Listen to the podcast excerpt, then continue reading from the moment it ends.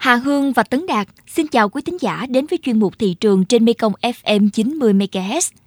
Thưa bà con, do áp lực giá lúa cao nên ngay sau khi thu hoạch vụ lúa đông xuân, nhiều địa phương ở các tỉnh duyên hải đồng bằng sông Cửu Long, nông dân tranh thủ đốt đồng, bơm nước vào làm đất để chuẩn bị cho vụ lúa mới. Trong khi đó, vụ xuân hè, còn gọi là hè thu sớm, được các địa phương khuyến cáo không nên xuống giống do thời tiết bất lợi, nhất là tình trạng khô hạn xâm nhập mặn. Nội dung này sẽ được chúng tôi chia sẻ trong tiêu điểm thị trường hôm nay. Trước hết là một số tin tức giá các mặt hàng. Hậu Giang đang vào vụ thu hoạch lúa đông xuân hai nghìn không trăm hai mươi - hai nghìn không trăm hai mươi mốt, nên nghề thu mua trôm cũng hoạt động khá nhộn nhịp. Trung bình một công lúa sau khi thu hoạch sẽ được khoảng hai mươi đến hai mươi hai cuộn trôm, mỗi cuộn nặng từ mười tám đến hai mươi ki lô gam. Nếu mỗi năm giá trôm chỉ dao động trong mức từ mười tám nghìn đến hai mươi nghìn đồng, thì năm nay lại tăng lên hai mươi lăm nghìn đồng mỗi cuộn. Anh Nguyễn Văn Mạnh, một nông hộ có nhiều năm kinh nghiệm mua trôm trên địa bàn của huyện Phụng Hiệp cho biết, nghề sản xuất nấm trôm đang rất phát triển nên nhu cầu nguồn trôm để phục vụ sản xuất rất cao. Bên cạnh đó, năm nay chi phí xăng, dầu, nhân công đều tăng, giá trôm cũng tăng theo. Hiện nay, nhiều nông dân trên địa bàn huyện Đức Hòa, tỉnh Long An bắt đầu thu hoạch đậu phộng vụ đông xuân hai nghìn không trăm hai mươi - hai nghìn không trăm hai mươi mốt. Vụ này, nông dân phấn khởi vì đậu phộng trúng mùa được giá. Những ngày trước, giá bán đậu phộng dao động khoảng hai mươi lăm nghìn đồng một ký, nhưng hiện nay, do bước vào thu hoạch rộ nên giá giảm nhẹ, còn hai mươi bốn nghìn năm trăm đến hai mươi bốn nghìn tám trăm đồng một ký đậu phộng phơi khô. Vụ đậu phộng này, trừ chi phí, nông dân lãi khoảng ba mươi triệu đồng mỗi hectare. Năm nay, trứng gà giá rẻ kéo dài đến hết tháng Giêng, trong khi theo thông lệ hàng năm, giá mặt hàng này sẽ phục hồi sau trầm, lúc lượng hàng tồn dịp Tết tiêu thụ hết. Hiện giá trứng gà tại chợ truyền thống loại thấp nhất còn khoảng mười bốn nghìn đồng một chục, giảm năm nghìn đồng một chục so với trước Tết Nguyên Đán. Ông Lê Văn Quyết, Phó Chủ tịch Hiệp hội Chăn nuôi gia cầm Đông Nam Bộ cho biết giá trứng gà vẫn còn thấp là do cung vượt cầu. Tuy nhiên, các doanh nghiệp cạnh tranh chiếm lĩnh thị phần nên không giảm đàn. Tại khu vực miền Nam, giá heo hơi cuối tuần qua được giao dịch trong khoảng bảy mươi ba nghìn đến bảy mươi bảy nghìn đồng một ký. Trong đó, mức cao nhất là bảy mươi bảy nghìn đồng một ký được ghi nhận tại các tỉnh Bình Phước, Tây Ninh, Vũng Tàu, Đồng Tháp, Vĩnh Long, Tiền Giang. Tính chung trong tuần qua, giá heo hơi ghi nhận mức điều chỉnh trái chiều tại các tỉnh thành như Long An, An Giang, Cà Mau và Sóc Trăng cùng giảm một nghìn đồng một ký. Trong khi đó, tại Vĩnh Long và Trà Vinh, giá tăng nhẹ một nghìn đồng một ký.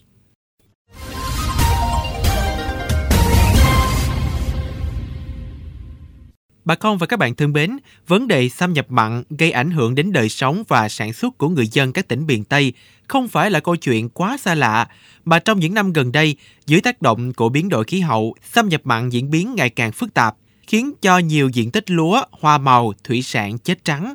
Thế nhưng, nhiều nông dân các địa phương ven biển, bất chấp khuyến cáo của ngành chức năng, vẫn gieo xạ vụ lúa xuân hè, còn gọi là vụ hè thu sớm năm hai nghìn không trăm hai mươi mốt. Và tất nhiên, trước tình hình hạn mặn bủa vây thế này, thiệt hại là điều khó tránh khỏi. Đây sẽ là nội dung mà chúng tôi đề cập trong tiêu điểm thị trường ngày hôm nay với phóng sự phớt lờ khuyến cáo nông dân đồng bằng sông Cửu Long xuống giống vụ lúa mới đối mặt nhiều rủi ro. Mời bà con và các bạn cùng theo dõi. Vụ lúa đông xuân hai nghìn không trăm hai mươi - hai nghìn không trăm hai mươi mốt, nông dân đồng bằng sông Cửu Long rất phấn khởi khi lúa được mùa được giá. Với giá bán hiện nay đang cao hơn rất nhiều so với các vụ lúa trở lại đây. Nếu tính bình quân một hectare, người dân đang lãi từ hai mươi lăm đến ba mươi triệu đồng.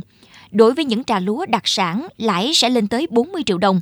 Năng suất năm nay cũng ghi nhận cao từ bảy tấn đến bảy phẩy năm tấn mỗi hectare, đặc biệt có những nơi gần tám tấn. Ông Trương Văn Hùng ở xã Trường Xuân, huyện Thới Lai, thành phố Cần Thơ cho biết, vài năm trở lại đây, người dân đã thay đổi tập quán canh tác, chọn những giống chất lượng cao để phục vụ nhu cầu thị trường và xuất khẩu. Giá gạo, giá lúa luôn ổn định trong suốt thời gian dài vừa qua, khiến nông dân trồng lúa rất phấn khởi. Vui mừng chứ, được giá hơn các năm. Mỗi năm thì có bốn nghìn mấy, năm nay được năm nghìn mấy rồi lên sáu nghìn mấy. Thì chi phí thì có khoảng hai ba triệu. Mình mừng lắm chứ, mỗi năm thì nó đâu có đến đổi tới giá này. Giá lúa cao ngất ngưỡng trong thời gian dài là nguyên nhân chính khiến cho nhiều nông dân ở đồng bằng sông Cửu Long phớt lờ khuyến cáo của ngành nông nghiệp, tự ý xé rào xuống giống vụ lúa mới ngay sau khi thu hoạch xong lúa đông xuân trên đồng. Trong khi tình hình hạn mặn trên địa bàn diễn biến phức tạp, nguy cơ lúa bị mất mùa, thiệt hại rất lớn. Gia đình ông Lê Văn Hùng, ngụ huyện Rồng Trôm, tỉnh Bến Tre, đã xuống giống hai công trên tổng diện tích một phẩy hai héc ta chuyên sản xuất lúa. Hiện lúa có dấu hiệu sốc nước mặt, cây khựng lại, kém phát triển. Ông Hùng cho biết, địa phương khuyến cáo không xuống giống đợt này, nhưng ông liều thử xạ giống lúa chống chịu mặn, xem có hiệu quả hay không. Nhưng kết quả đến thời điểm này hoàn toàn không như mong đợi. Thì trước khi tôi xạ cái này thì tôi cũng vẫn đo độ mặn là ở kênh nội đồng mình là chưa có mặn, coi như là không có mặn ảnh không ảnh hưởng gì hết. Hiện giờ thì tôi thấy nước trong ruộng tôi đo là hai hai hai phần ngàn rồi. Vì vậy mà cái lúa tôi bây giờ nó đã bị sốc mặn rồi. Còn tại thị xã Giá Rai, tỉnh Bạc Liêu, nhiều nông dân hiện đã gieo xạ vụ xuân hè được từ năm đến mười lăm ngày. Gia đình anh Huỳnh Tấn Phi vừa mới thu hoạch xong lúa đông xuân, cũng quyết định sẽ xuống giống vụ tiếp theo như những nông dân lân cận, mặc dù biết sẽ có những rủi ro phía trước, anh Phi cho biết. Tại vì vòng vòng người ta làm hết trơn rồi mình bắt buộc phải làm, chứ mình không làm thì ruộng mình cũng vẫn hư. Nó là nông dân thì phải chịu vậy thôi. Chứ giờ nếu bên đây làm, bên đây tôi không làm thì mới mốt ruộng tôi vẫn cỏ mọc hết. Rồi vụ kế mình cũng đâu có làm được cái gì đâu. Rủi ro theo tôi nghĩ là khoảng từ bảy đến tám mươi phần trăm. Nhưng mà bây giờ bắt buộc phải làm lời lỗ hay không thì lúc đó chưa biết. Vẫn sợ rủi ro, nhưng sức hút của giá lúa tăng cao và một số kênh nội đồng vẫn còn nước, nên nhiều nông dân bất chấp xuống giống. Ông Lê Quốc Anh, Phó Chủ tịch Ủy ban Nhân dân phường Láng Tròn, thị xã Giá Rai cho biết. Địa phương cũng đã phối hợp với phòng kinh tế uh, tuyên truyền hộ dân về lịch thời vụ và không nên là xả lại vì do là cạn kiệt cái nguồn nước và xâm nhập mặn ở trên địa bàn. Ở tuy nhiên thì cũng có một số hộ dân thì do cái lợi ích kinh tế nên là là cũng dự kiến là sẽ xả lại.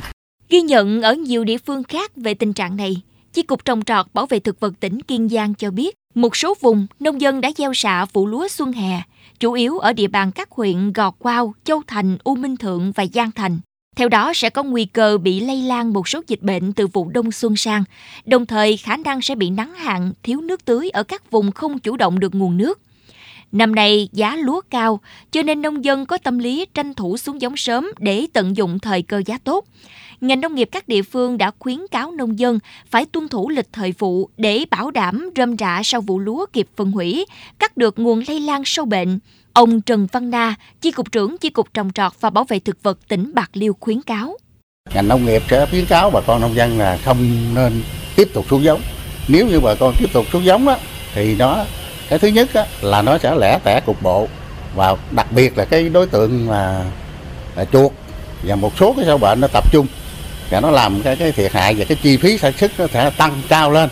Cái thứ hai nữa là nó cạnh tranh về vấn đề bơm nước, tức là khi À, ruộng cát xung quanh chúng ta người ta xả trước đó thì người ta lại là rút nước để mà ta chuẩn bị thu hoạch thì ruộng của bà con mới chỗ bơm nước lên nó cạnh tranh vấn đề đó thì gây khó khăn trong vấn đề mà sản xuất cho cái à, những cái người xung quanh và cũng như của bà con.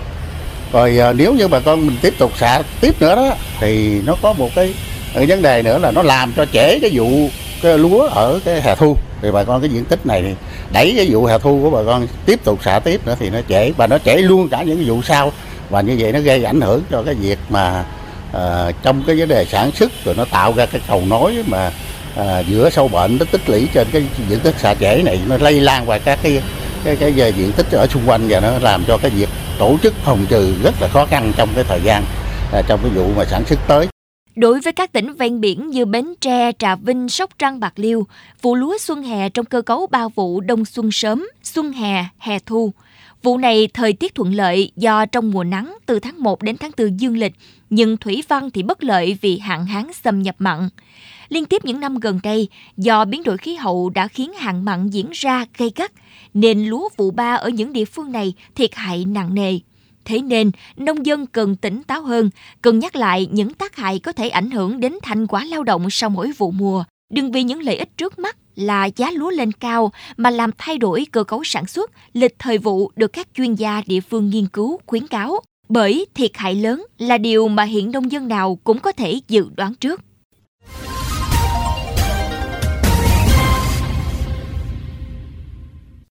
Những ghi nhận vừa rồi cũng đã kết thúc chuyên mục thị trường trên Mekong ép em ngày hôm nay. Những thông tin nóng hổi cùng với những biến động của thị trường sẽ được chúng tôi liên tục cập nhật trong các bản tin chuyên mục tiếp theo. Xin mời bà con và các bạn cùng lắng nghe kênh podcast chuyên biệt đầu tiên về đời sống của người dân vùng đất phương Nam. chuyện Mekong trên nền tảng các thiết bị di động bằng cách truy cập vào các ứng dụng Spotify, Apple Podcast trên hệ điều hành iOS, Google Podcast trên hệ điều hành Android, sau đó gõ từ khóa chuyện Mekong. Tấn Đạt và Hà Hương, cảm ơn bà con và các bạn đã quan tâm theo dõi. Xin chào tạm biệt và hẹn gặp lại.